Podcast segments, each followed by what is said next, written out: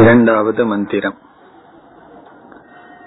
சமானே விருக்ஷே புருஷோ நிமக்னஹ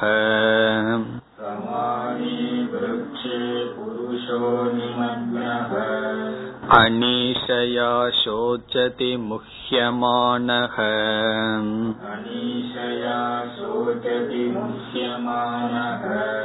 ஜுஷ்டம் யதா பஷ்யத்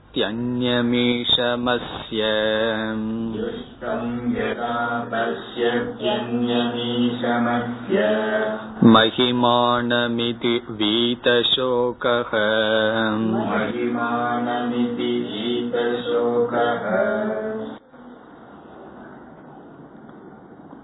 இந்த மந்திரத்தில் பிரம்ம ஞானத்தினுடைய பலனை இறுதியில் கூறி சம்சாரத்தை வர்ணித்து, இப்படிப்பட்ட சம்சாரியானவன் எப்பொழுது ஈஸ்வர ஞானத்தை அடைகின்றானோ அப்பொழுது இப்படிப்பட்ட பலனை அனுபவிக்கின்றான் என்று சொல்லப்படுகிறது. மந்திரம் சமானே விருக்ஷே புருஷக நிமக்னக. சமானே விருக்ஷே என்றால் அதே சரீரத்தில், அதே விருட்சத்தில். சென்ற மந்திரத்தில் இரண்டு பறவைகள் ஒரே சரீரத்தில் இருக்கின்றது, ஒரே மரத்தில் இருக்கின்றது என்று சொல்லப்பட்டது. அதாவது ஜீவாத்மாவும் பரமாத்மாவும் ஒரே சரீரத்தில் இருக்கிறார்கள் என்று சொல்லப்பட்டது. அப்படிப்பட்ட ஒரே விருட்சத்தில், ஒரே சரீரத்தில் புருஷக. இங்கு புருஷக என்ற சொல் சம்சாரியான ஜீவாத்மாவை குறிக்கின்றது. புருஷக என்றால் சம்சாரியான ஜீவன் என்ன ஆயிட்டானா, நிமக்னக மூழ்கிவிட்டான். ஷரீரத்தில் சம்சாரியான ஜீவன் மூழ்கி இருக்கின்றான். நிமக்னக என்றால் மூழ்கி இருக்கின்றான். யார்? புருஷன், ஜீவன். ஜீவன் ஷரீரத்திற்குள் மூழ்கிவிட்டான். சங்கரர் இதுக்கு தெளிவான அர்த்தம் சொல்ல போறார். ஜீவன் போய் சரீரத்துக்குள்ள மூழ்கி இருக்கான்னா என்ன அர்த்தம் சொல்ல போறார், அங்க பார்க்கலாம். பிறகு இந்த சரீரத்திற்குள்ள மூழ்கிட்டான்னா அந்த சரீரத்துக்குள்ள இருந்து அவன் துயரப்படுறான். எப்படி துயரப்படுறான்னு உபனிஷத் நன்கு வர்ணிக்கின்றது. அனீஷயா சோச்சதி. அனீஷயா என்றால் தன் வசமின்றி, வித்தவுட் கண்ட்ரோல், ஹெல்ப்லெஸ்லி அப்படின்னு இங்கிலீஷ்ல சொல்றது. ஹெல்ப்லெஸ்லின்னு சொன்னா வேற கதி இல்லாமல், சோச்சதி துயரப்படுகின்றான். அனீஷயா சோச்சதி, கதி இல்லாமல், வேறு வழி இல்லாமல் சரீரத்துக்குள் இருந்து துயரப்படுகின்றான். பிறகு அவன் எப்படி, அவனுடைய புத்தி எல்லாம் எப்படி இருக்கான், முக்கியமானக. முக்கியமானக ஜீவக புருஷக. முக்கியமானக என்றால் மோகத்திற்கு உட்பட்டவனாக வர்ணிக்க போறார் சங்கரர். மோகம்னா என்னன்னு சொல்லி வர்ணிப்பார். மோகத்தினுடைய வசப்பட்டவனாக சரீரத்திற்குள் மூழ்கி தன் வசமின்றி துயரப்படுகின்றான். நம்ம வந்து வேதாந்தத்துக்கு வந்த உடனே சம்சாரம் துயரம் அதிலிருந்து முக்தின்னு பேசிட்டே இருப்போம். எந்த இடத்துல சம்சாரம் அப்படின்னா என்ன, அதுக்கு என்ன லட்சணம் இருக்குன்னா இங்கதான் லட்சணம் இருக்கு. சம்சாரம்னா என்ன, எது சம்சாரம்னு நம்ம சொல்றோம், எதிலிருந்து விடுதலை அடைவதற்காக வேதாந்தம் படிக்கிறோம், அந்த சம்சார வர்ணனை, அந்த சம்சார லட்சணம் இங்கு வருகின்றது. அதனால எது சம்சாரம்னா அனீஷயா சோச்சதி. நம்முடைய சக்தி இல்லாமல், விருப்பம் இல்லாமல், வழி இல்லாமல் வருகின்ற துயரம், அதுதான் சம்சாரம். அதனாலதான் ஒருவர் வந்து துக்கப்பட்டு இருக்கும் போது நம்ம என்ன செய்யக்கூடாது, அவரிடம் போய் துக்கப்படாதீங்கன்னு சொல்லக்கூடாது. காரணம் என்ன, என்ன தேர்ந்தெடுத்தா துக்கப்பட்டு இருக்கார், கொஞ்சம் பொழுதுபோகல துக்கப்படலான்னா துக்கப்பட்டு இருக்கார். ஒருவர் துக்கப்படுறான்னா அனீஷயா. அதே போல ஒருத்தர் பயப்படுறார், கோபப்படுறாருன்னா அதை செய்யாதுன்னு நம்ம சொல்லவே கூடாது.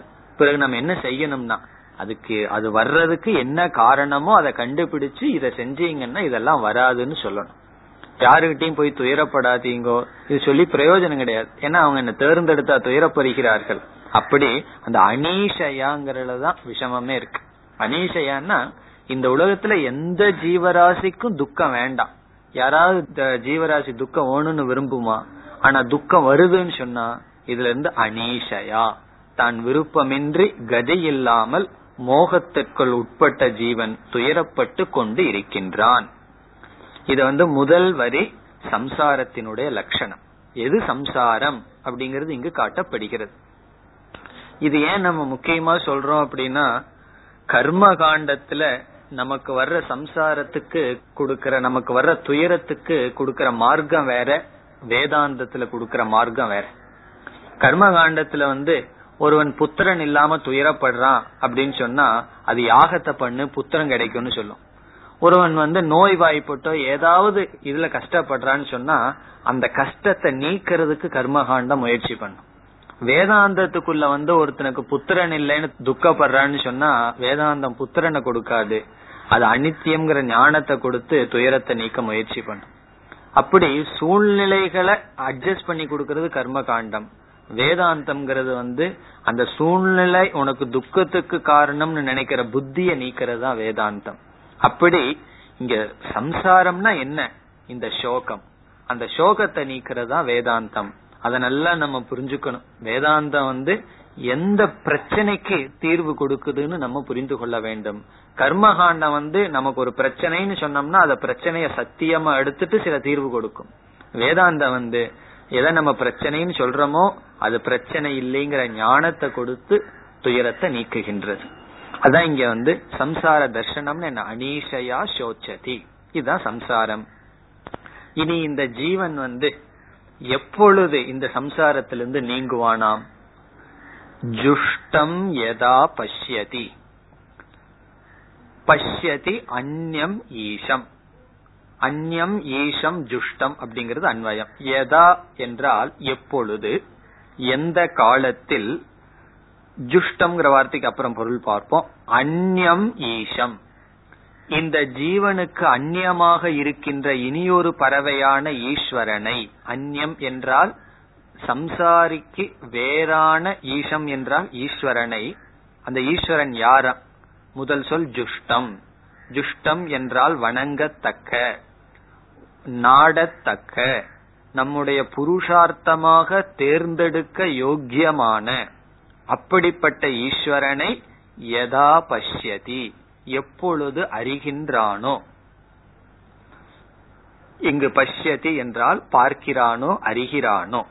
ஜுஷ்டம் என்றால் சேவிதம், வணங்கத்தக்க, நம்முடைய வாழ்க்கையின் லட்சியமாக தேர்ந்தெடுக்கத்தக்க அந்த ஈஸ்வரனை எப்பொழுது பார்க்கின்றானோ. அவன் பார்க்கும்போது எப்படி பார்க்கிறானா? அந்த ஈஸ்வரனுடைய ஞானமும் மீண்டும் உபனிஷத் விளக்குகிறது. அஸ்ய மகிமானம் இதி, அந்த ஈஸ்வரனுடைய மகிமைதான் அனைத்து பிரபஞ்சம்.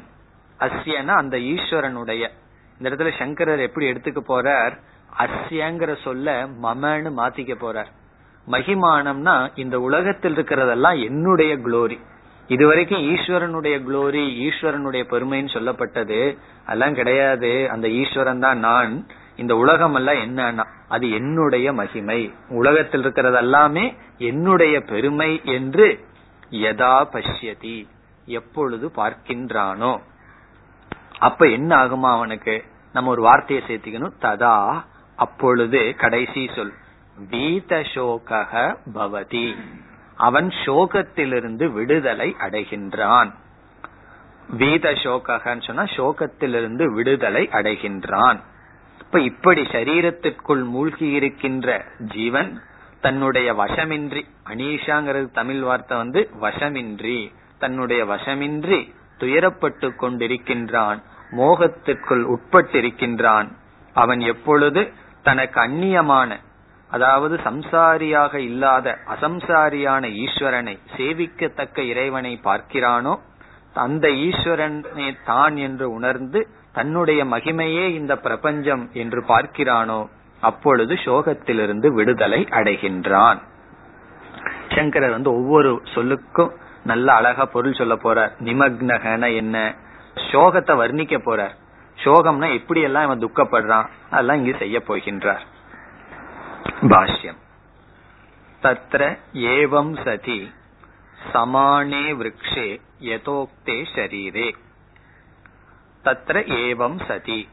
தத்ர ஏவம் சதினா சென்ற மந்திரத்துல ரெண்டு பறவைகள் அறிமுகப்படுத்தப்பட்டு ஒரு மரம் சொல்லப்பட்டது. அங்க ரெண்டு என்பது ஜீவாத்மா பரமாத்மா, அது ஒரே சரீரத்துல இருக்கின்றான்னு சொல்லப்பட்டது. அப்பொழுது அப்படி இருக்கையில் அப்படின்னு அர்த்தம். ஏவம் சதி சமானே விரக்ஷே, மூலம் சமானே விரக்ஷே, அதுக்கு அர்த்தம் சொல்றார் யதோக்தே ஷரீரே, நம்முடைய ஷரீரத்தில். இனி அடுத்த சொல் புருஷக, அதற்கு அர்த்தம் சொல்றார் போக்தா ஜீவக அவித்யா காம கர்ம பல ராகாதி குரு பார ஆக்ராந்தக அலாபுகு இவ சமுத்ரே ஜலே நிமக்னக நிச்சயேன. அது வரைக்கும் பார்ப்போம், வாக்கியம் பெருசா போயிட்டே இருக்கு. இப்ப புருஷகங்கிறதுக்கு அர்த்தம் சொல்றார். பல இடங்கள்ல புருஷகன்னு சொன்னா ஈஸ்வரனை குறிக்கும், சில இடங்கள்ல புருஷகன்னு சொன்னா மேல் ஆணை குறிக்கும். இந்த இடத்துல புருஷகன்னு சொன்னா யாருன்னா போக்தா, போக்தான்னா யாருன்னா ஜீவக. இந்த ஜீவாத்மா இங்கு புருஷன்னு சொல்லப்படுகின்றது. எப்படிப்பட்ட ஜீவனா? சம்சாரியா இருக்கிற ஜீவன். அந்த ஜீவாத்மாவை இப்ப வர்ணிக்கிறார். இந்த புருஷன்னா யாருன்னா அவித்யா காம கர்ம பல ராகாதி குரு பார ஆக்ராந்தக.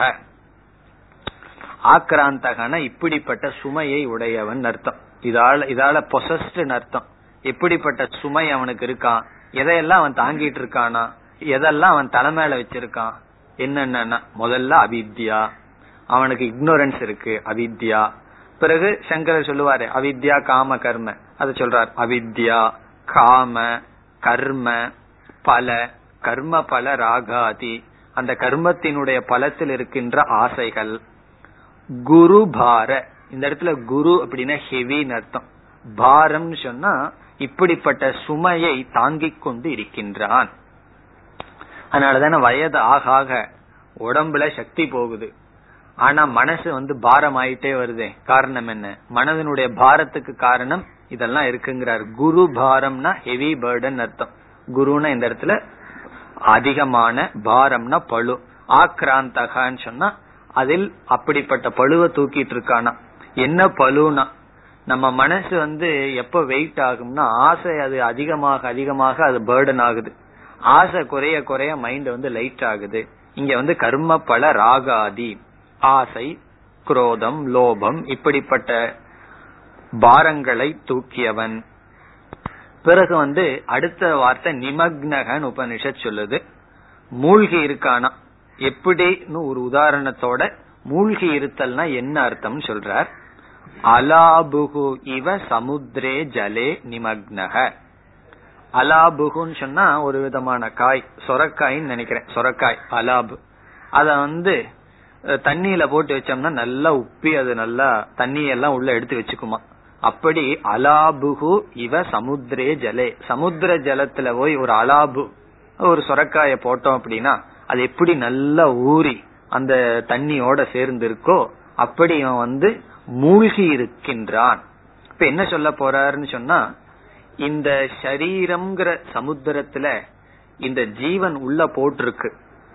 சமுத்திரத்துக்குள்ள ஒரு ஒரு காய் அலாபுங்கிறத போட்டா என்ன ஆகுதுன்னு சொன்னா, அந்த சமுத்திரத்துல இருக்கிற தண்ணி எல்லாம் வாங்கி வச்சுட்டு உப்பிட்டு அது ரொம்ப பெருசா இருக்கு, பாரமா இருக்கு. அதே போல இந்த ஜீவன் சரீர ஜீவனை வந்து இந்த சரீரத்துக்குள்ள போட்டு வச்சிருக்காரு. இந்த சரீரத்துக்குள்ள போட்டு வச்சு அவன் என்ன ஆனான்னா சரீரத்தினுடைய தர்மத்தை எல்லாம் தான் எடுத்துட்டானா. தான் எடுத்துட்டு இந்த சரீரத்துல வந்து நான்கிற அபிமானத்தோடு இருந்து கொண்டு துயரப்படுகின்றான். இப்ப சரீரத்துக்குள்ள மூழ்கி இருக்கிறான் என்ன அர்த்தம் சொல்றார், சரீரத்துடன் சரீரத்தையே நான் சொல்லி பற்றி கொண்டு இருக்கின்றான். சரீர அபிமானம் தான் சரீரத்துக்குள் மூழ்கி இருத்தல், அத சொல்றார். நிமக்னக நிச்சயேன, நிச்சயேனன்னு சொன்னா அவனுக்கு அது சந்தேகமே இல்லை. இந்த சரீரம் தான் நான்கிறதுல ஏதாவது கொஞ்சம் சந்தேகம் இருக்கான்னா கிடையவே கிடையாதுன்னா அதான் விபரீத ஞானத்துல சந்தேகம் இல்லாம திருட ஞானம். இந்த சரீரம் தான் நான், அதுல சந்தேகமே இல்லாம நிச்சயேன. தேக ஆத்ம பாவம் ஆபன்னக, தேகாத்ம பாவம், தேகத்தை ஆத்மா என்கின்ற பாவனையை அடைந்தவன். ஆபன்னகன அடைந்தவன். தேகம்தான் ஆத்மா என்கின்ற பாவனை. இந்த இடத்துல பாவனான்னா அப்படிப்பட்ட விபரீத ஞானம். அதுல வந்து இவனுக்கு நிச்சயம் இருக்கு. எதுல நிச்சயம்னா இந்த தப்புல பெரிய நிச்சயம் இருக்கின்றது. அப்படி நிமக்னக, மக்னகன்னு சொன்னாவே மூழ்கியவன். அது எதுக்கு நீனா நிச்சயேன மக்னக. பிறகு அப்படி சொல்றவன் வந்து என்னென்னலாம் அவன் சொல்லுவான்னு சொல்லி கற்பனை அது சொல்ற வர்ணிக்கிறார். அவன் இப்படி எல்லாம் சொல்லுவானா, இந்த சரீரத்துல நான் இருந்துட்டு அந்த ஜீவாத்மா என்ன பேசுகிறான் அது அப்படியே கோட் பண்றார். அயமேவ அகம், இதெல்லாம் ஒரு ஜீவாத்மா சொல்ற மாதிரி எழுதுறார். இதுதான் நான் சொல்றானா, இந்த சரீரத்தை பார்த்துட்டு அயமேவ அகம், இந்த சரீரம் தான் நான் என்று சொல்கின்றான். பயோடேட்டா கொடுக்கிறார். என்ன சொல்லுவானா, அமுஷ்ய புத்திரக, நான் இவருடைய பையனாக இருக்கின்றேன். அஸ்ய நப்தா, நான் இவருடைய பேரனாக இருக்கின்றேன் சொல்லுவானா. கிருஷக, நான் கிருஷனாக ஒல்லியாக இருக்கின்றேன். அப்படி எல்லாம் சொல்ல முடியாது. ஸ்தூலக, சில பேர் சொல்லுவாங்களா நான் வந்து ரொம்ப ஸ்தூலமா இருக்கேன். சரீர தர்மம் எல்லாம் என்னுடைய தர்மம்ங்கிறதுக்காக சொல்ற, நான் ஒல்லியா இருக்கேன், நான் ஸ்தூலமா இருக்கேன். பிறகு குணவான், எனக்கு இந்தந்த நல்ல குணங்கள் எல்லாம் இருக்கு என்று கூறுகின்றானா. இதெல்லாம் எதுக்கு சொல்றாருன்னா சரீரத்தினுடைய தர்மத்தை எல்லாம் தான் எடுத்துட்டான்ங்கிறது சொல்றார். ஏதாவது ஒன்னு ரெண்டு சாதனை பண்ணி ஒரு நல்ல குணம் ஏமாந்து இருந்ததுன்னா அதை என்ன சொல்றானா, அதெல்லாம் நான் தான், நான் பெரிய குணவான்னு சொல்லுவானா. இல்லைன்னா நிர்குணக, நிர்குணகன எனக்கு இந்த குணமே கிடையாது, எனக்கு சில குணங்கள் எல்லாம் இல்லைன்னு சொல்லுவானா. நிர்குணம்னா இந்த இடத்துல பிரம்மன் அல்ல, எனக்கு குணங்கள் எல்லாம் கிடையாதுன்னு சொல்லுவான். பிறகு சுகி, மனதுல சுகம் வரும்போது தன்னை வந்து நான் ஒரு பெரிய சுகி, நான் ரொம்ப சந்தோஷமா இருக்கேன், சுகியா இருக்கேன் அப்படின்னு சொல்லுவானா. துக்கி, கொஞ்ச நேரத்துக்கு அப்புறம் என்ன சொல்லுவானா, நான் ரொம்ப துக்கமா இருக்கேன் அப்படின்னு சொல்லுவானா.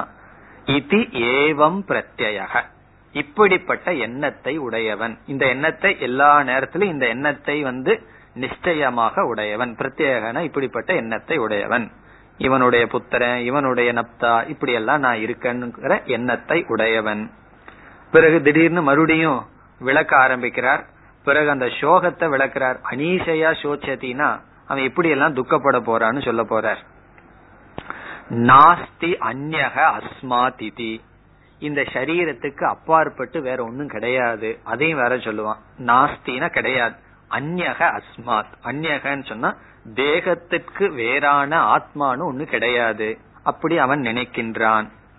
பிறகு ஜாயதே, இந்த சரீரமானது பிறக்கின்றது, நான் பிறக்கின்றேன். மிரியதே, இறக்கின்றேன் அல்லது இறத்தல் என்பது இருக்கின்றது.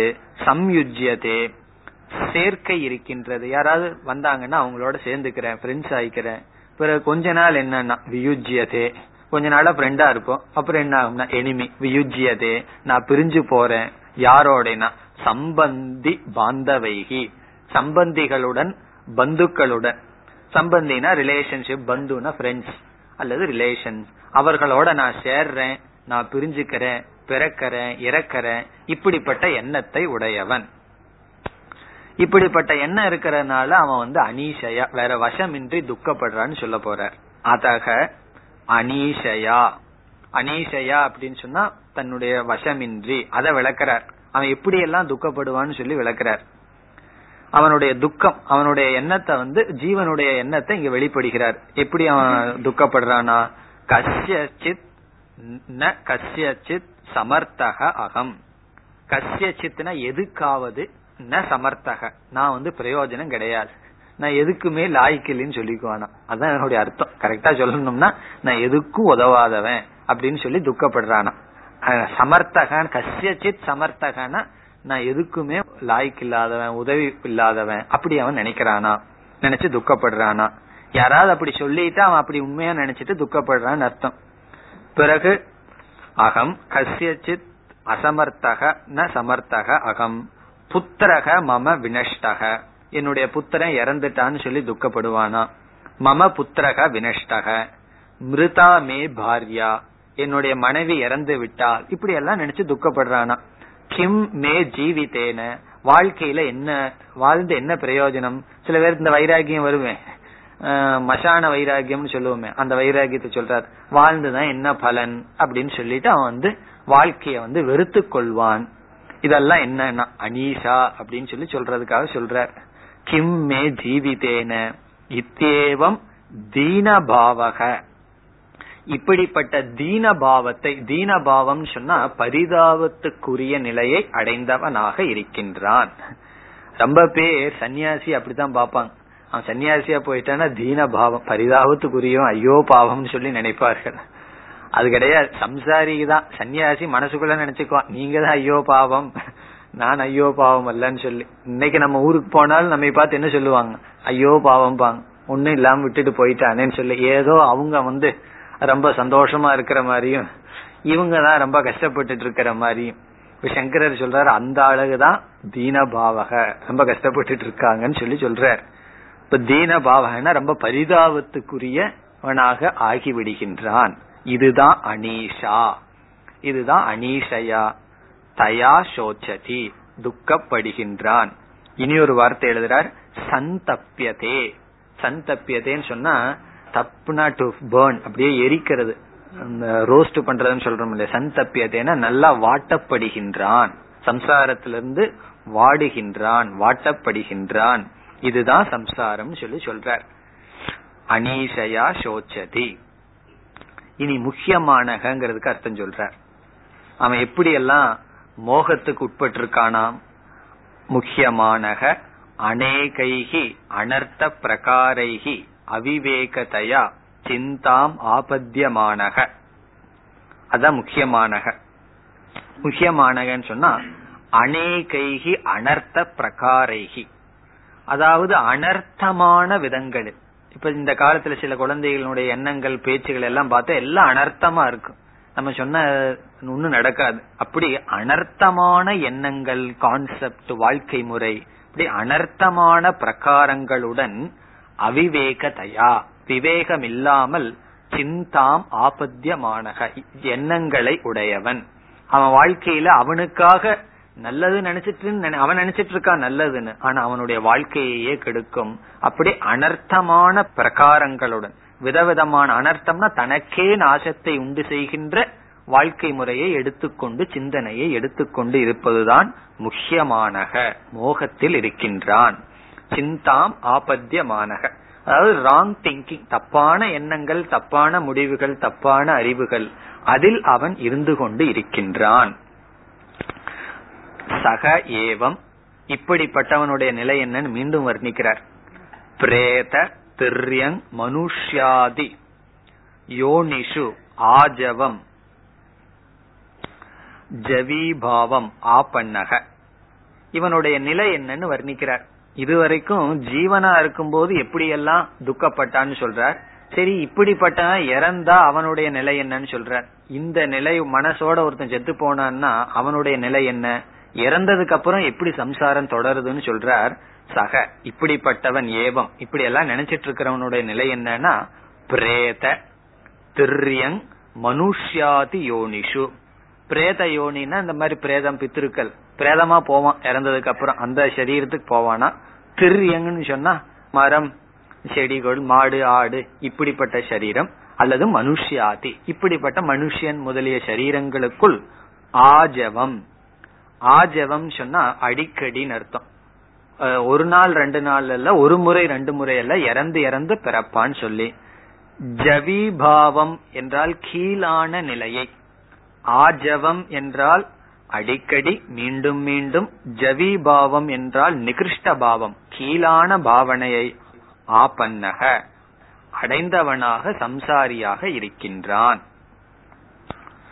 இதுவரைக்கும் என்னன்னா முதல் வரிய வர்ணிச்சிருக்கார், சம்சாரத்தை வர்ணிச்சிருக்கார். சம்சாரத்தை ரெண்டு பிரகாரமா வர்ணிச்சாச்சு. ஜீவனா இருக்கும் போது அவன் வந்து துக்கப்பட்டு இருக்கான், இறந்ததுக்கு அப்புறம் அதை விட கீழான நிலைக்கு போறான்.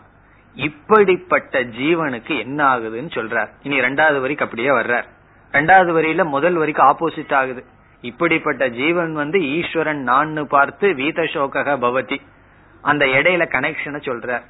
இப்படிப்பட்ட ஜீவன் வந்து திடீர்னு எப்படி ஆக முடியும், திடீர்னு ஈஸ்வரன் நான் புரிஞ்சுட்டு எப்படி சோகத்தை விட முடியும், அதுக்கு இடையில என்னென்ன ஸ்டெப் வருதுங்கிறத சொல்லி பிறகு ரெண்டாவது வரைக்கும் அப்படியே லேண்ட் ஆகிறார்.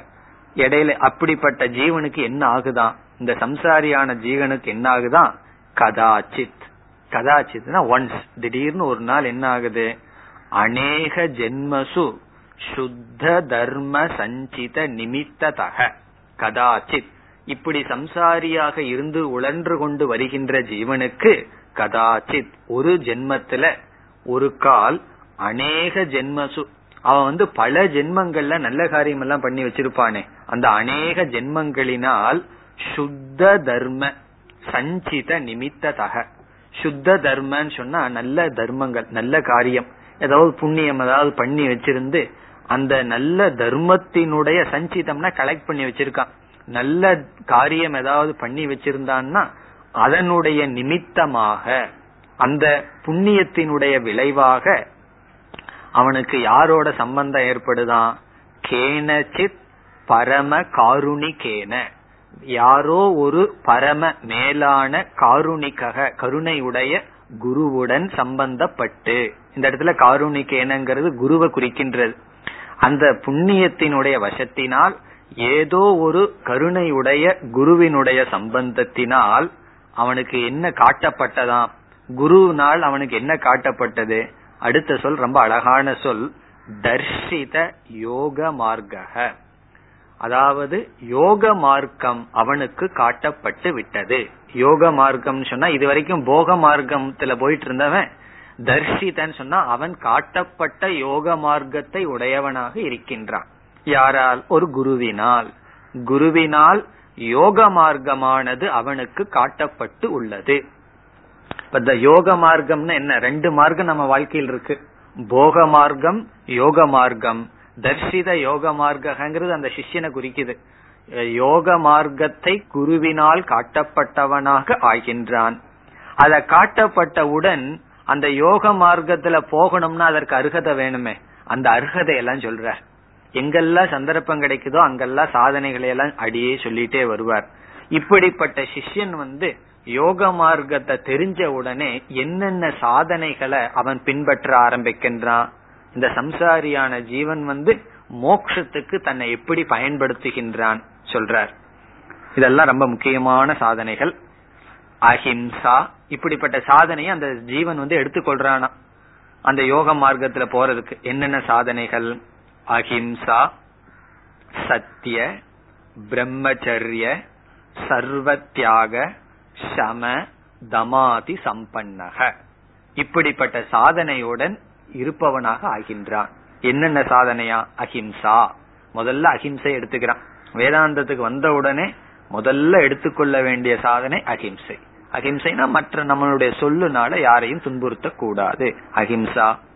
தென் சத்திய, உண்மை, அது ரொம்ப முக்கியம். நான் தான் தர்மா அதர்மம் இதெல்லாம் ரெண்டு கடந்த பிரம்ம ஞானத்தை படிக்க போறேன், எனக்கு தர்மா தர்மம் எல்லாம் கிடையாதுன்னு சொல்லக்கூடாது. சத்தியம் ரொம்ப முக்கியம், சத்தியம். பிரம்மச்சரியம், சர்வ தியாக, எல்லாத்தையும் தியாகம் பண்றது, விட்டு கொடுக்கின்ற புத்தி. தென் சமக, மனக்கட்டுப்பாடு, தமக, இந்திரிய கட்டுப்பாடு, ஆதி சம்பன்னக, இப்படிப்பட்ட குணத்தை அவன் அடைந்தவனாக ஆகிறான். நான் உபநிஷத்துல பெரிய ஷிஃப்ட் எடுத்து சம்சாரிய சொல்லிட்டு அடுத்த இதுலயே முக்தனை சொல்லுது.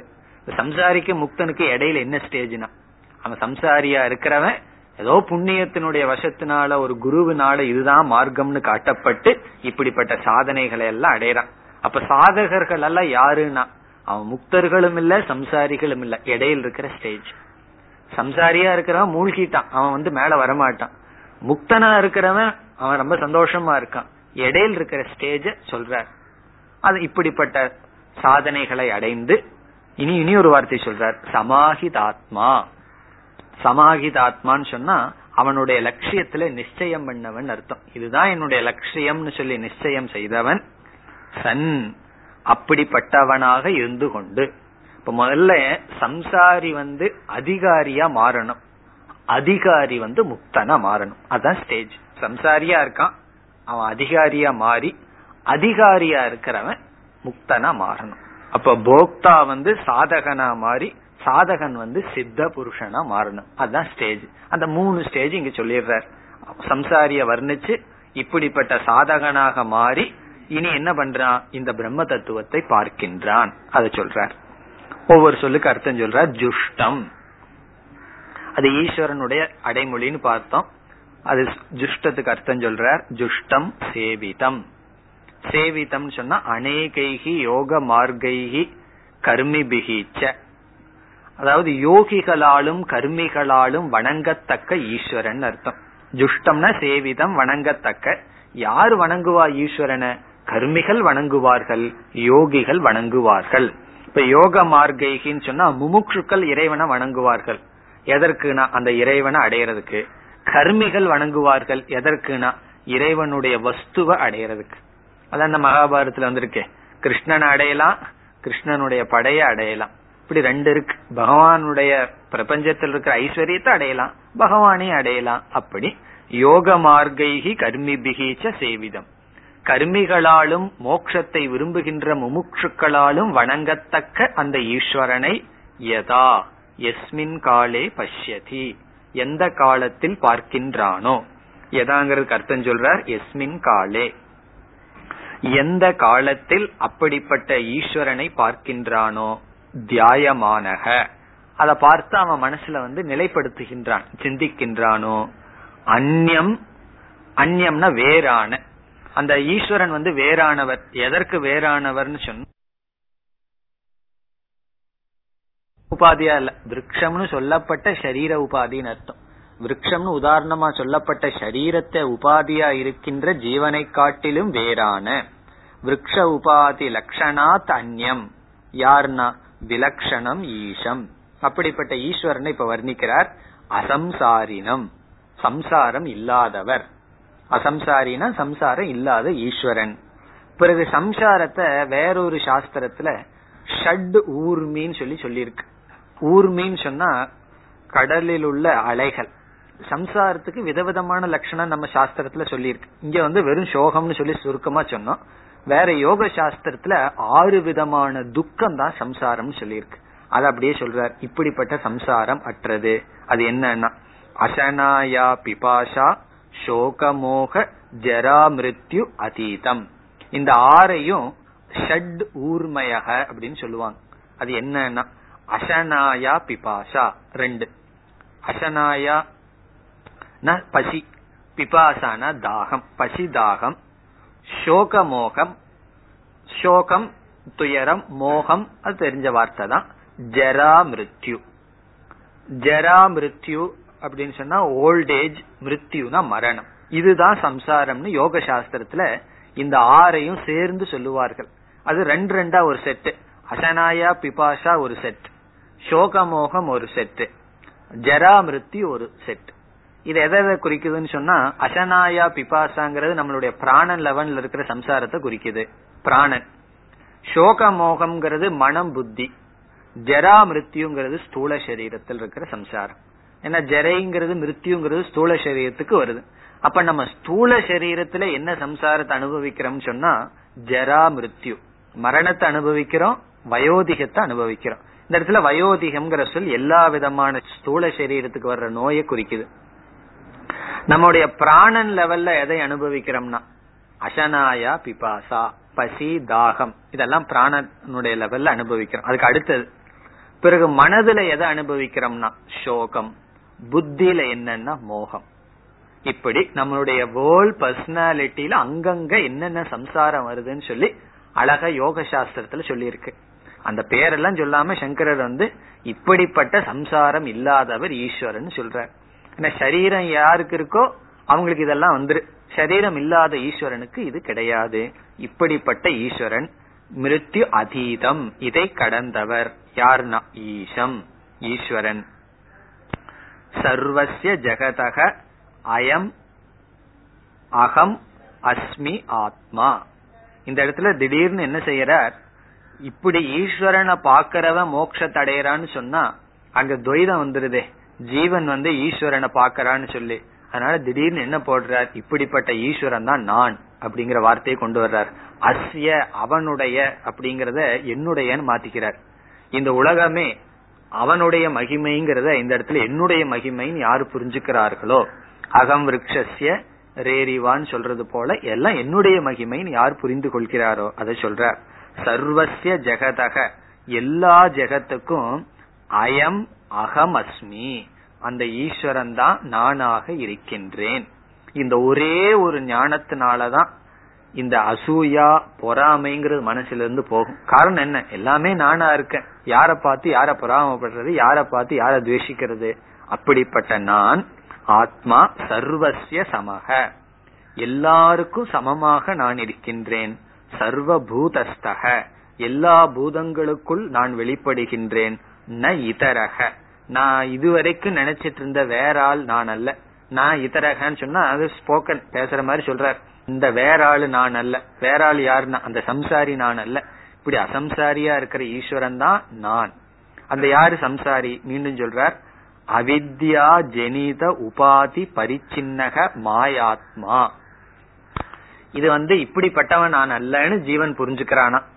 அவித்யா ஜெனித உபாதி, அவித்யான மாயா அல்லது அஜ்ஞானம், அஜ்ஞானத்திலிருந்து உருவான உபாதி, அது எது? சரீரம். பரிச்சின்னக மாயாத்மா. இந்த இடத்துல மாயாத்மான்னு சொன்னா பொய்யான ஆளுன்னு அர்த்தம், மித்யா ஆத்மா. இப்படி பொய்யானவனான இருக்கின்றவன் நான் அல்ல, பிரதிபிம்பம் நான் அல்ல. பிறகு இப்படிப்பட்ட ஈஸ்வரன் நான் என்று எப்பொழுது புரிந்து கொள்கிறானோ. பிறகு மகிமானம்ங்கிற சொல்லுக்கு வர்ற. இந்த இடத்துல மாயாத்மான்னு சொன்னா ஈஸ்வரன் அல்ல, பொய்யான ஆத்மா நான் அல்ல, துக்கப்படுறவன் நான் அல்ல என்று விபூதி மகிமானம் ச ஜெகத் ரூபம் அஸ்யைவ மம பரமேஸ்வரஸ்ய. விபூதி மகி மகிமாங்கிறதுக்கு ஏற்கனவே சொன்னார். அந்த விபூதிங்கிற அர்த்தத்தை சொல்லி, இந்த விபூதி உலகத்தினுடைய விபூதினா பெருமைகள் அர்த்தம். உலகத்தில் இருக்கிற எல்லா நியதிகளும் பெருமைகளும் ஜெகத் ரூபம் அஸ்ய ஏவ மம, அது என்னுடையதுதான். இந்த உலகத்தில் இருக்கிற பெருமைகள் எல்லாம் எதுனா அது என்னுடையதுதான். இதை நம்ம எப்படி கற்பனை பண்ணணும்னா, கனவுல என்னென்னலாம் பெருமை வருதோ அதெல்லாம் யாருடையது? கனவுல பாக்கிற பொருள், கனவுல ஒரு கங்கையை பார்த்தோம்னா, கனவுல எதை பார்த்தாலும் அதெல்லாம் யாருடையதுனா என்னுடைய பெருமை. அதே போல இந்த ஜெகத், நான் ஆத்மாங்கிற லெவல்ல பார்த்தோம்னா இந்த ஜெகத்துல நான் ஒரு அங்கமா இல்ல, இந்த ஜெகத்தெல்லாம் என்னுடைய பெருமையாக இருக்கின்றது, என்னுடைய மகிமையாக இருக்கிறது. அப்படி இந்த ஞானத்தில் இருந்துட்டு இந்த உலகத்துல யாராவது ஒரு ஆளை குறை சொல்றோம், திட்டுறோம்னு வச்சுக்கோமே, அதனுடைய எதை திட்டுறோம்? நம்மளையே நம்ம திட்டிக்கிறேன்னு அர்த்தம். காரணம் என்ன? எல்லாம் என்னுடையதாச்சே. அதனாலதான் ஈசாவாசிய உபனிஷத்துல இந்த ஞானத்துக்கு அப்புறம் ஞானியினுடைய சுபாவம் என்ன ஆயிருமா, ந ததோ விஜுகுப்சதே, அவன் யாரையும் நிந்தனை செய்ய மாட்டான் அப்படின்னு சொல்லப்படுது. இந்த ஞானம் வந்ததுக்கு அப்புறம் நம்மளால வாழ்க்கையில யாரையுமே நிந்திக்க முடியாது. காரணம் என்ன? நிந்திக்கிறதுக்கு விஷயமா இருக்கிறவன் யாருன்னா நானா தான் இருக்கேன். அப்படி எல்லாமே நானாக இருக்கின்றேன். இதுதான் பரமேஸ்வரஸ்ய இதி யதா ஏவம் திரஷ்டா, இப்படி எப்பொழுது ஒருவன் பார்க்கிறானோ, எல்லாமே நான் சொல்லி எப்ப பார்க்கிறானோ ததா, அப்ப என்ன ஆகுமா, வீத சோக பவதி, அவன் சோகத்திலிருந்து விடுதலை அடைகின்றான். சர்வஸ்மாத் சோக சாகராத் விப்ரமுச்சதே, சோக கடலிலிருந்து விடுதலை அடைகின்றான். சர்வஸ்மாத் என்றார். எனக்கு இந்த சோகம் தான் போகும், அந்த சோகம் இருக்குமான்னு கேட்க கூடாது. எத்தனை வடிவமான சோகம் இருந்தாலும் எல்லா சோகத்திலிருந்தும் சோக சாகரம் கடல், சோக கடலிலிருந்து விப்ரமுச்சதே விடுதலை அடைகின்றான். இது வந்து நெகட்டிவா சொல்றது, சோகத்திலிருந்து விடுதலை அடைகின்றான். பாசிட்டிவா சொல்றார், கிருத கிருத்தியோ பவதி இத்தியர்த்தக, அவன் செய்ய வேண்டியதை செய்து முடித்தவன் ஆகிறான். கிருத்த கிருத்தியாக அடிக்கடி பயன்படுத்துற வார்த்தை வேதாந்தத்துல. கிருத்த கிருத்தியாகனா அவன் மனசுலயே அவன் ஒரு கேள்வியை கேட்கறான், வாழ்க்கையில இனி ஏதாவது பாக்கி இருக்கா செய்ய வேண்டியதுன்னு சொன்னா, அவன் மனசு சொல்லுது ஒன்னும் கிடையாது. அப்படின்னு என்ன செய்ய வேண்டியது? ஒன்னும் கிடையாது, தூண்டுதல் ஒன்னும் கிடையாது. பிறகு ஏன் நீ மூச்சுட்டு இருக்கேன்னா, அது போகல, அவ்வளவுதான், அது இருக்கிற வரைக்கும் இருக்கட்டும். அதனால இனி ஒரு உபனிஷத் சொல்லும், ஞானியினுடைய அவன் எப்படி அவனுடைய பிராரப்தத்தை பார்க்கிறானா, தாவதேவ சிரம் யாவண்ண விமோக்ஷதே, அவன் வந்து காத்துட்டு இருக்கானா, வெயிட் பண்ணிட்டு இருக்கானா, நம்ம எல்லாம் பஸ்ஸுக்கு வெயிட் பண்ற மாதிரி அவன் வெயிட் பண்ணிட்டு இருக்கானா. எதுக்குன்னா தாவதேவ சிரம் யாவண்ண விமோக்ஷதே, எவ்வளவு நாள் எப்போ பிராண நிக்கும் அப்படின்னு வெயிட் பண்ணிட்டு இருக்கானா, காத்துட்டு இருக்கானா. பிராணனை நிறுத்தணுங்கிற ஆசையும் இருக்கக்கூடாது. மரணேவா ஜீவிதேவா கிருதிம் ந குறியாத்துன்னு சாஸ்திரம் சொல்லுது. மரணத்திலும் இச்சை இருக்கக்கூடாது, ஜீவிதத்திலும் இச்சை இருக்கக்கூடாது. அதத்தான் சொல்றார், கிருத கிருத்தியக, செய்ய வேண்டியதை செய்து முடித்தவன் ஆகின்றான். இதுதான் ஞான பலம். இனி உபனிஷத்து என்ன சொல்ல இருக்கு? இதே கருத்தை தான் மீண்டும் மீண்டும் சொல்ல இருக்கின்றது. அடுத்த மந்திரம், யதா பஷ்ய பஷ்யதே ருக்மவர்ணம்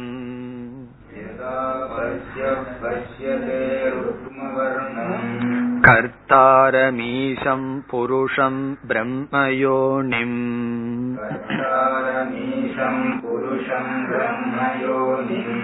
ததா வித்வான் புண்ணிய பாபே விதூய.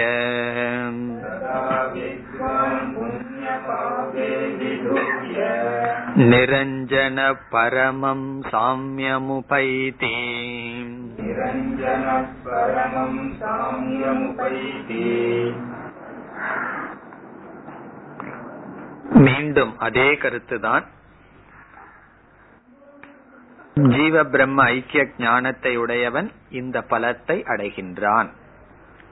யதா எப்பொழுது, பஷ்யக, பஷ்யகன்னு சொன்னா திரஷ்டான் அர்த்தம், ஜீவன் அர்த்தம். ஜீவனானவன் பஷ்யதே பார்க்கிறானோ, பார்ப்பவன் பார்க்கிறானோ அப்படின்னு அர்த்தம். பார்ப்பவன் பார்க்கிறானோன்னா ஜீவன் பார்க்கிறானோ. பஷ்யதே அப்படிங்கறது ஆத்மநேய பதத்தில் இருக்கு, இலக்கணப்படி அது பரஸ்மை பதத்தில் இருக்கணும். பஷ்யதி, எப்பொழுது பார்க்க வேண்டியவன் பார்க்கிறானோ. எதை பார்க்கிறான்? ருக்மவர்ணம். ருக்மவர்ணம்னா சைத்தன்ய சொரூபம். ருக்மன் சொன்னா கோல்டுன்னு அர்த்தம், தங்கம். வர்ணம்னா அதனுடைய பிரகாசம், சைத்தன்யம். கர்த்தாரம், இந்த ஜெகத்திற்கு கர்த்தா, இந்த அகில ஜெகத்தையும் படைத்தவர் யார்? ஈஷம், ஈஸ்வரன். அவர் யார்னா புருஷம், புருஷனாக இருப்பவர். இந்த இடத்துல புருஷன்னா பிரம்மத்தை தான் குறிக்கின்றது. புருஷனாக, ஈஸ்வரனாக, உலகத்திற்கு கர்த்தாவாக, சைத்தன்ய சொரூபமாக இருப்பவர். பிறகு மீண்டும் பிரம்மயோனிம், பிரம்மத்திற்கு காரணமாக இருப்பவர். ரெண்டு அர்த்தம் சொல்ல போற சங்கரர். ஒன்னு பிரம்மாவுக்கு காரணம், பிரம்மாஜிக்கு காரணமா இருப்பவர்னு சொல்லுவார். இனி ஒரு அர்த்தம் வந்து பிரம்மனாகவும் காரணமாகவும் இருப்பவர், மாயையினுடைய துணை கொண்டு காரணமாகவும் இருப்பவர். யதா எப்பொழுது இந்த தத்துவத்தை பார்க்கின்றானோ, அப்ப அவனுக்கு என்ன ஆகுதான்? ததா அப்பொழுது வித்வான், அந்த வித்வான், அப்படி பார்க்கின்ற அந்த வித்வான் என்ன ஆகின்றான்? ரெண்டு விதத்துல எடுத்துக்கலாம். ததா வித்வான் பவதி, அப்பொழுதுதான் அவன் வித்வான். இப்படி அவன் பார்க்கிறானோ அவன் வித்வான். அல்லது எந்த வித்வான் இப்படி பார்க்கிறானோ அவனுக்கு என்ன ஆகுதான்? புண்ணிய பாபே விதூய, புண்ணியத்தையும் பாபத்தையும் உதறி தள்ளி விட்டு. விதூய அப்படின்னு சொன்னா உதறி விட்டுன்னு அர்த்தம், விட்டு விட்டு. இந்த இடத்துல உபனிஷத்து என்ன சொல்லுது? பாவத்தை மட்டுமல்ல, புண்ணியத்தையும் விட்டு விட்டுன்னு சொல்லுது. ஏன்னா வேதாந்தத்தை பொறுத்த வரைக்கும் புண்ணியமும் பாபம்தான். மூணு பாபம் வேதாந்தத்துல சொல்லுவார்கள். ஒன்னு பாபம் பாபம், பாபம் பாபம்னு சொல்றது. இனி ஒன்னு புண்ணியமும் பாபம், இனி ஒன்று அஜ்ஞானமும் பாபம். அஜ்ஞானம், புண்ணியம், பாபம், இந்த மூன்றுக்குமே வேதாந்தத்துல பாபம் தான். கர்மகாண்டத்துல பாபம் பாபம், புண்ணியம் புண்ணியம் தான், அதுல சந்தேகம் இல்லை. அஜ்ஞானத்தை பத்தி பேச மாட்டார்கள். ஆனா வேதாந்தத்துக்குள்ள வந்துட்டா அஜ்ஞானம், பாபம், புண்ணியம் இந்த மூன்றுமே சமமான அந்தஸ்தை பெறுகின்றது. காரணம் என்ன? இந்த மூணுமே சம்சாரத்துக்கு காரணம். புண்ணியம் ரொம்ப இருந்தா என்ன பண்ணும்? அந்த புண்ணியம் வந்து சுகத்தை கொடுத்துதான் அது தீரணும். சுகத்தை கொடுத்ததுக்கு சரீரத்தை கொடுக்கும். சரீரத்தை கொடுத்தா ஜீவன் சும்மா இருப்பானா? அதை வந்துட்டு அவன் புண்ணியத்தை அனுபவிக்கும் போது புதுசா பாவ புண்ணியத்தை சேர்த்துக்குவான். ஆகவே புண்ணியமும் பாபம், அந்த பாப புண்ணியத்தை விதூய விட்டு விட்டு. இந்த பாப புண்ணியம்தான் நமக்கு கடைசி அழுக்கு, டஸ்ட். அந்த அழுக்கு இல்லாதவன் ஆகிறான்னு சொல்ற. நிரஞ்சனக அப்படின்னா சுத்தமானவனாக, அழுக்கற்றவனாக. நம்ம எத்தனையோ அழுக்க சொல்லிட்டு இருக்கோம். கடைசி அழுக்கு என்னென்ன ஜீவன் கிட்ட இருக்கிறது? பாப புண்ணியம் தான் அழுக்கா. அந்த அழுக்கை விட்டு விட்டு என்ன ஆகிறானா? பரமம் சாமியம் உபைதி. இந்த சொல்லெல்லாம் அத்வைதத்தை நிலைநாட்டுறதுக்கு முக்கியமான சொல். பரமம் சாமியம் உபைதி. சாமியம்னா ஒன்றாகின்ற தன்மை, அத்வைதம், சமபாவக, சமமாக இருத்தல். எப்படிப்பட்ட சமம்னா பரமம். பரமம்னா பரமமான சாமியம், அத்வைதமான நிலையை அடைகின்றான். சொல்ல போற வேற ஒரு ஜீவன் வந்து சொர்க்கத்துக்கு போறான் அல்லது வேற தேவதை அடையறான்னு சொன்னா அந்த தேவதை கூட இருக்கான், அந்த லோகத்துல போய் சமமாகறோம்.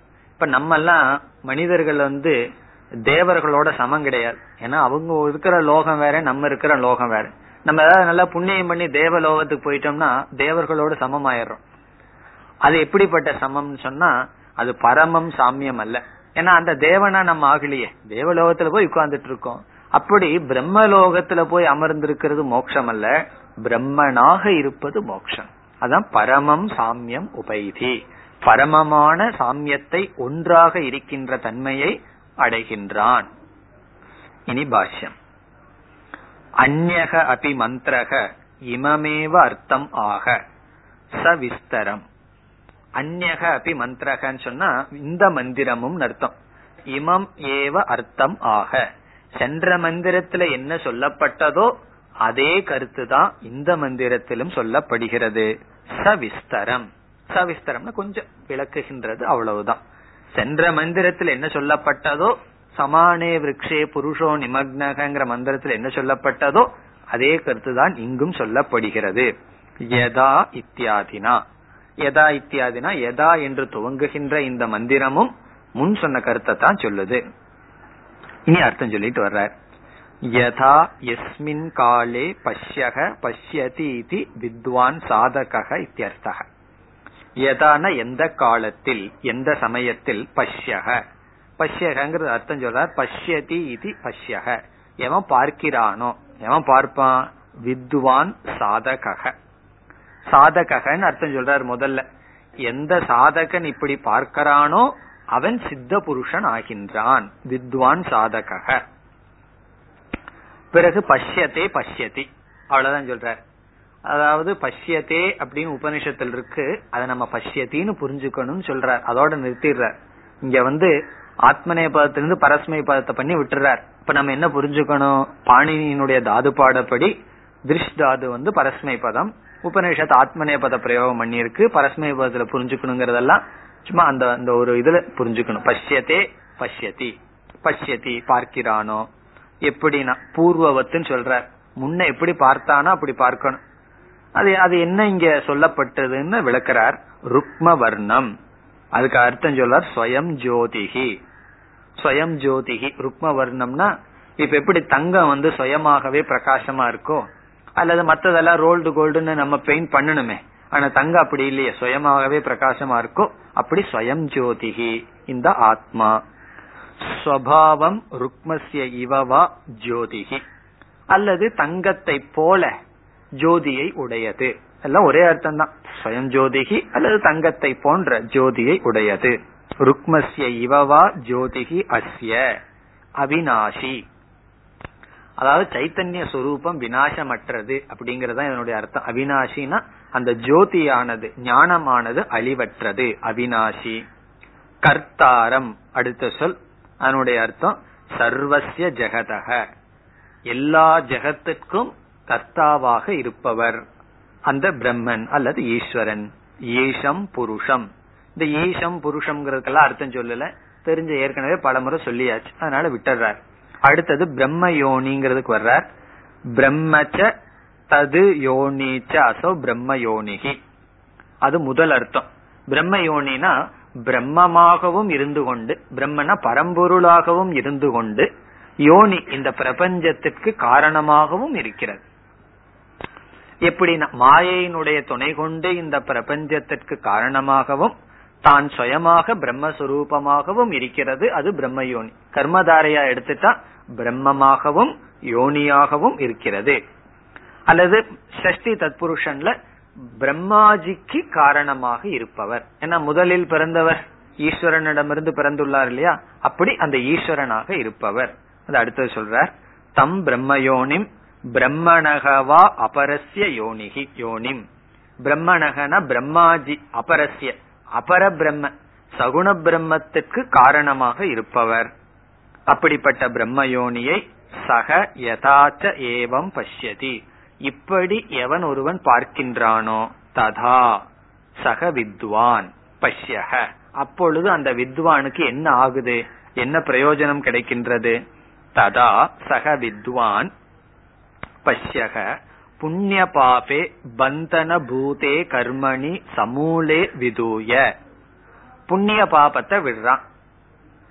எப்படிப்பட்ட புண்ணிய பாவத்துக்கு லட்சணம் சொல்றார்? பந்தன பூதே.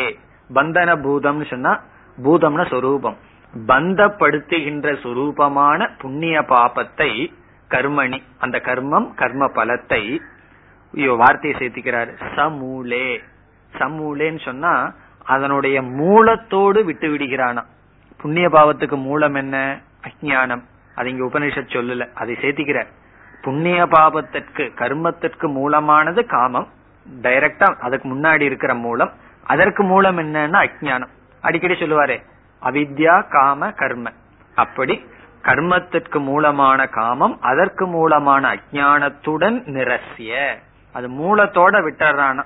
இப்போ ஒரு மரத்தை வெட்டுன்னு சொன்னா ரெண்டு விதத்துல வெட்டலாம். மூலத்தை விட்டுட்டு வெட்டலாம், மூலத்தோடு அதை நீக்கலாம். இங்க சேர்த்திக்கிறார் மூலத்துடன் அந்த பந்த காரணத்தை விட்டு விட்டு என்ன நிரசிய தக்துவா எரிச்சர்றானா. தக்துவான்னு சொன்னா அந்த பாபத்தை எரித்து விட்டு நிரஞ்சனக நிர்லேபக விகத கிளேசக. நிர்லேபகன எதோடும் சம்பந்தப்படாதவன், விகத கிளேசக எந்த விதமான கிளேசமும் இல்லாதவன். கிளேசம்னா கஷ்டம் சம்சாரம் சம்பந்தம் இல்லாதவனாக. பரமம் பிரகிருஷ்டம் நிரதிசயம் சாமியம் சமதாம் அத்வைத லட்சணம். பரமம் சாமியம்ங்கிறதுக்கு அர்த்தம் சொல்றார். பரமம்னா பிரகிருஷ்டம் மேலான, நிரதிசயம் சொல்றார். நிரதிசயம்னா இன்ஃபினிட், வரையறுக்கு உட்படாத, சாமியம் சமதாம். அதனுடைய கடைசி அர்த்தம் என்ன? அத்வைத லட்சணம். அத்வைத லட்சணத்தை நம்ம சேர்த்திக்கணும். உபைதி அடைகின்றான், அந்த அத்வைத லட்சணத்தை அடையிறான். அதுதான் என்னுடைய சாரம்.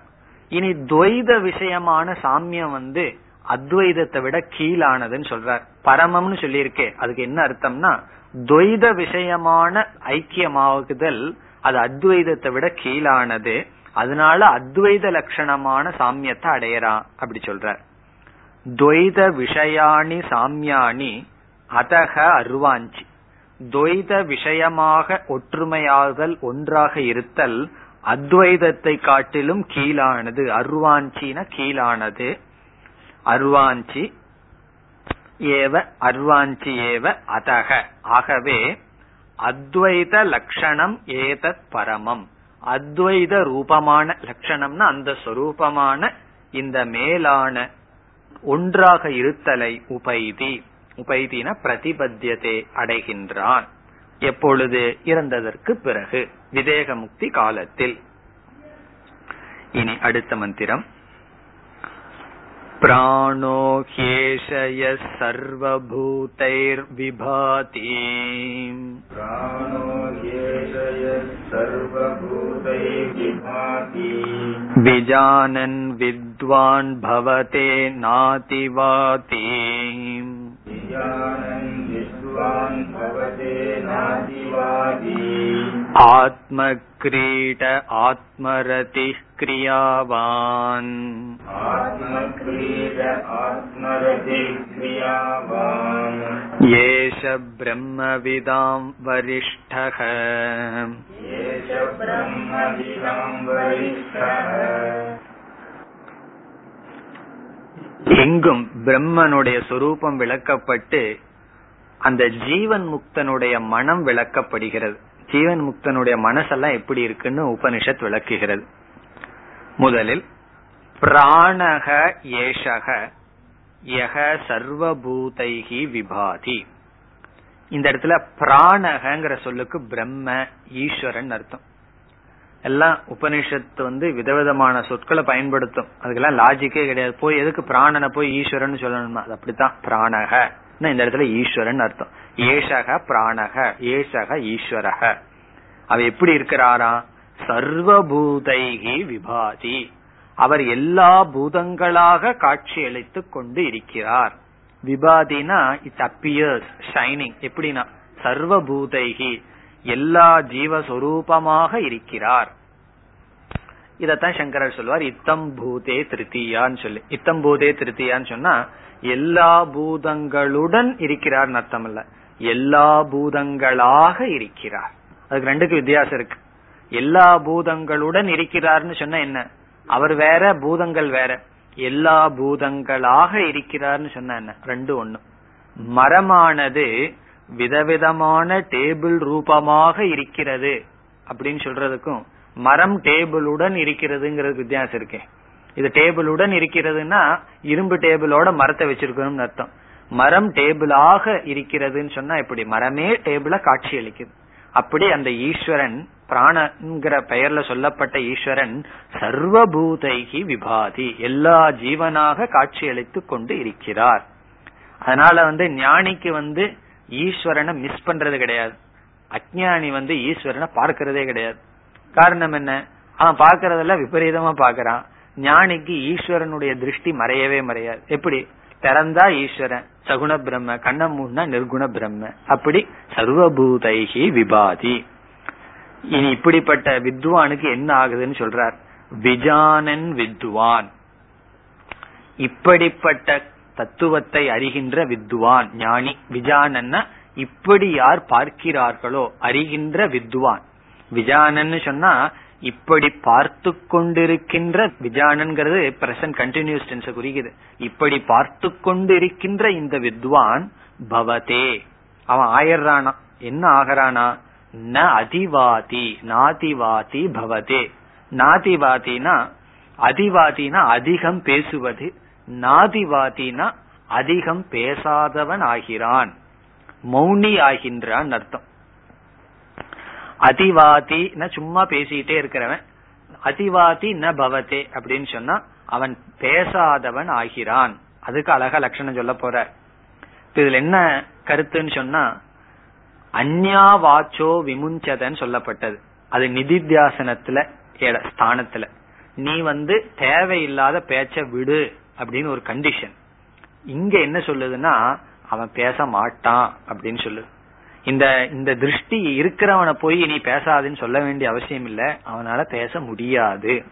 அவனுடைய சுபாவம் என்னன்னு சொன்னா அவன் பேசாதவன் ஆகின்றான். அதெல்லாம் சங்கரர் சொல்ல போறார். அநாதிவாதினா என்னன்னு அழகா சொல்ல போற.